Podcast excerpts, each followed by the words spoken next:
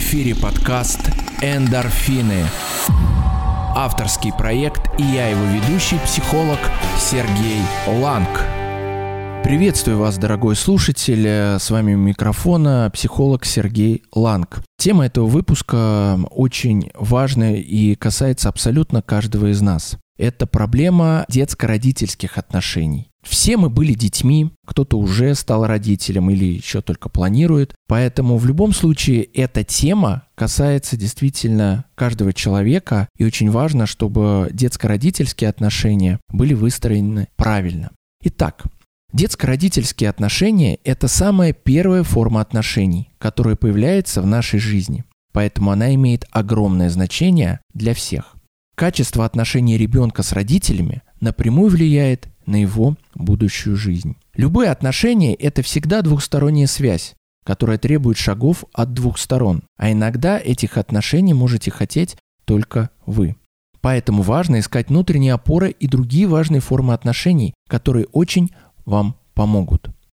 Очень важно осознать, что то, как вы общаетесь со своим ребенком, это влияет как на вашу жизнь, так и на его.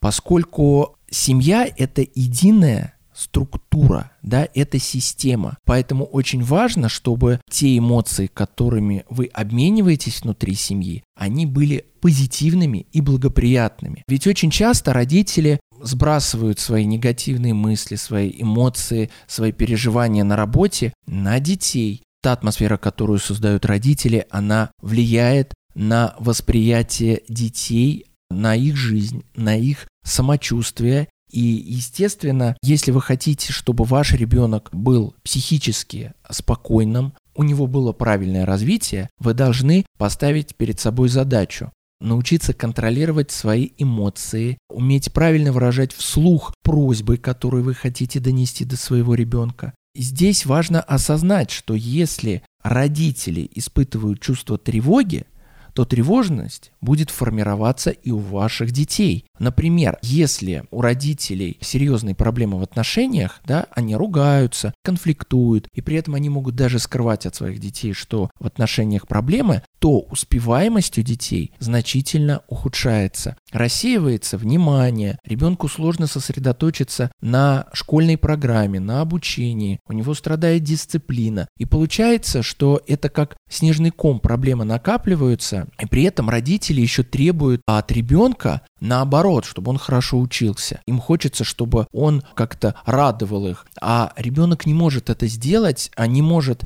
хорошо учиться до тех пор, пока не будут решены проблемы у родителей. Пока родители не смогут договориться, прийти к соглашению, сложно требовать от ребенка хорошей успеваемости в школе, там правильного поведения, и вообще ребенок начинает очень часто болеть, снижается иммунитет, Детско-родительские отношения – это серьезная форма отношений, которые впоследствии дети будут брать за пример в своей взрослой жизни. Я сейчас хочу рассказать вам об основных правилах, которые родители должны соблюдать, если они хотят выстроить правильное общение со своим ребенком. Первое, что должны делать родители, это все-таки наблюдение за развитием своего ребенка. Наблюдая за своим ребенком, ваша задача раскрыть в нем личность, раскрыть в нем возможность быть самостоятельным человеком. Вы не должны полностью его оберегать от всех проблем. Считается, что если ребенок уже умеет держать ложку, умеет завязывать шнурки, то вы должны позволять ему делать это самостоятельно. Не старайтесь выполнять за него те функции, которые он может делать самостоятельно. Таким образом, вы будете помогать ему становиться самостоятельней. Очень многие родители совершают большую ошибку, когда они пытаются воплотить в ребенке те мечты, которые родители не смогли воплотить сами. То есть они начинают ему навязывать кружки, секции, дать ему пытаться то образование, которое на их взгляд будет ему самым важным и необходимым. Хотя на самом деле у ребенка совсем другое мышление и у него другие интересы. Вы должны научиться слышать своего ребенка, советоваться с ним,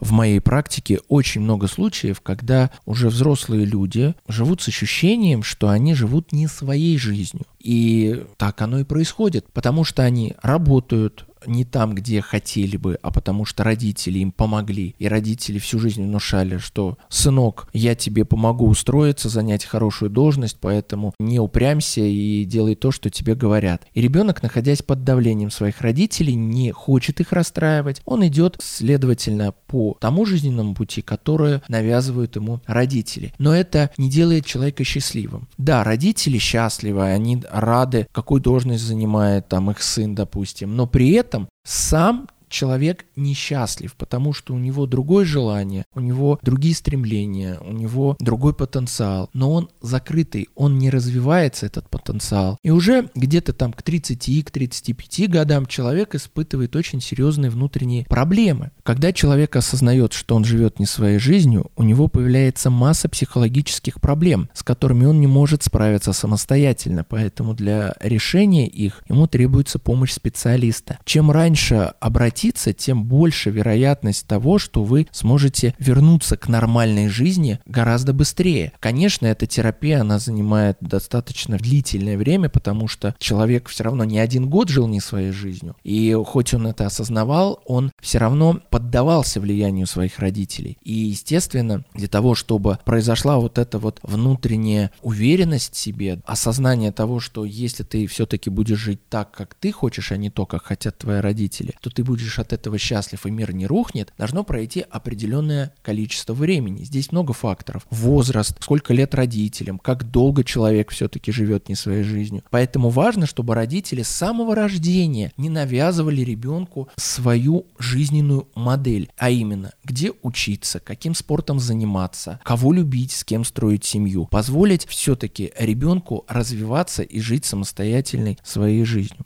В детско-родительских отношениях очень важно уметь слышать просьбы ребенка и уметь договариваться с ним. Потому что очень часто родители начинают подавлять вообще характер ребенка в самых таких простых вещах. Давайте представим такую ситуацию. Семья вся собирается за ужином, родители приглашают своего ребенка к столу, и ребенок говорит, я не хочу есть там котлету и картошку. Но при этом родители говорят, нет, ты будешь. Тебя никто не спрашивал, поэтому ешь то, что тебе дают. Мы приготовили, поэтому будь добр, садись и ешь. В большинстве случаев дети слушаются родителей и соглашаются с тем, что им подают на стол. Но при этом ребенок испытывает внутренний дискомфорт. Для того, чтобы установить правильное общение с ребенком, необходимо спрашивать, что ты хочешь поесть, что бы ты хотел, чтобы там мама тебе на ужин приготовила. То есть очень важно показывать, что вы цените мнение своего ребенка, что вам важно услышать то, что он хочет. Как правило, родители часто не задают эти вопросы только потому, что им так просто удобно. Они готовят то, что им хочется. Они устанавливают те правила, которые удобны им. И при этом они не хотят слушать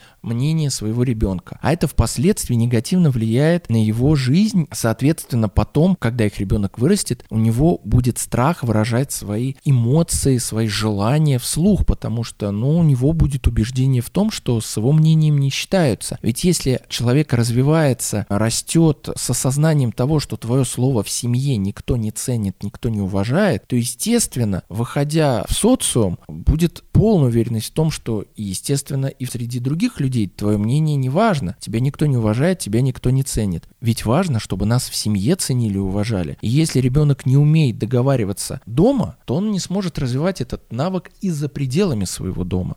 Одна из самых также распространенных ошибок родителей – это вовлечение ребенка в свои скандалы и конфликты. Когда муж с женой ругаются, у них происходит ссора, очень часто дети становятся свидетелями этих разборок, что не может не наносить им психологическую травму. И, соответственно, это меняет их внутренний мир, это мешает им очень серьезно жить, развиваться и вообще гордиться своими родителями. Но родители многие идут дальше, и они пытаются манипулировать ребенком. И многие родители, помимо того, что знают, что их ребенок в курсе их проблем и скандалов, они усугубляют эту проблему тем, что они используют ребенка с целью передачи информации. Например, мама может подозвать ребенка и сказать вот еще таким тоном, скажи своему папе, чтобы он зашел домой после работы там и что-нибудь купил. Естественно, ребенок понимает, что мама испытывает на отца серьезную обиду, а он созванивается там с папой, передает эту просьбу. Соответственно, папа может ответить ребенку и заставить его передать матери тоже какой-то ответ. И ребенок испытывает колоссальную нагрузку. Это очень большое неуважение, во-первых, к своему ребенку. И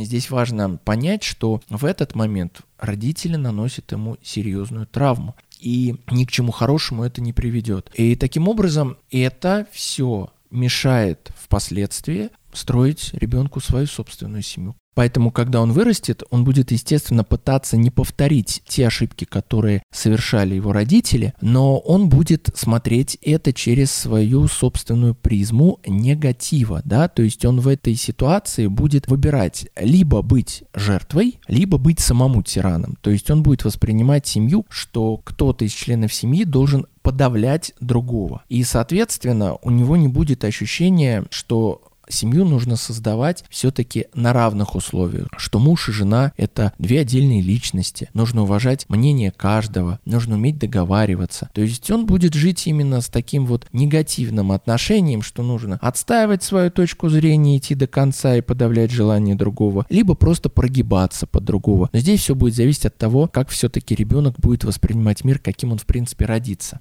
И в завершении этого выпуска я хочу пожелать вам все-таки относиться к своим детям как к взрослым людям. Уметь с ними разговаривать, договариваться, уметь их слышать, пытаться с ними подружиться. Не нужно проявлять только свои лидерские качества и жить по принципу яйцо курицу не учит. А это ведь очень сильно обижает ваших детей. Поэтому, когда вы будете говорить с ними на равных, вы будете получать от них обратную связь, вы научитесь с ними общаться, разговаривать, и вы значительно улучшите как свою жизнь, так и жизнь своих детей. Помните, что от вашего общения, от того, как вы научитесь разговаривать со своим ребенком, будет зависеть как его жизнь, так и ваша. Если этот выпуск понравился вам, обязательно ставьте лайки, подписывайтесь на мой подкаст «Эндорфины». Удачи вам, желаю вам хорошего настроения и любите тех, кто находится рядом с вами. Вы слушали подкаст «Эндорфины». Я его ведущий, психолог Сергей Ланг.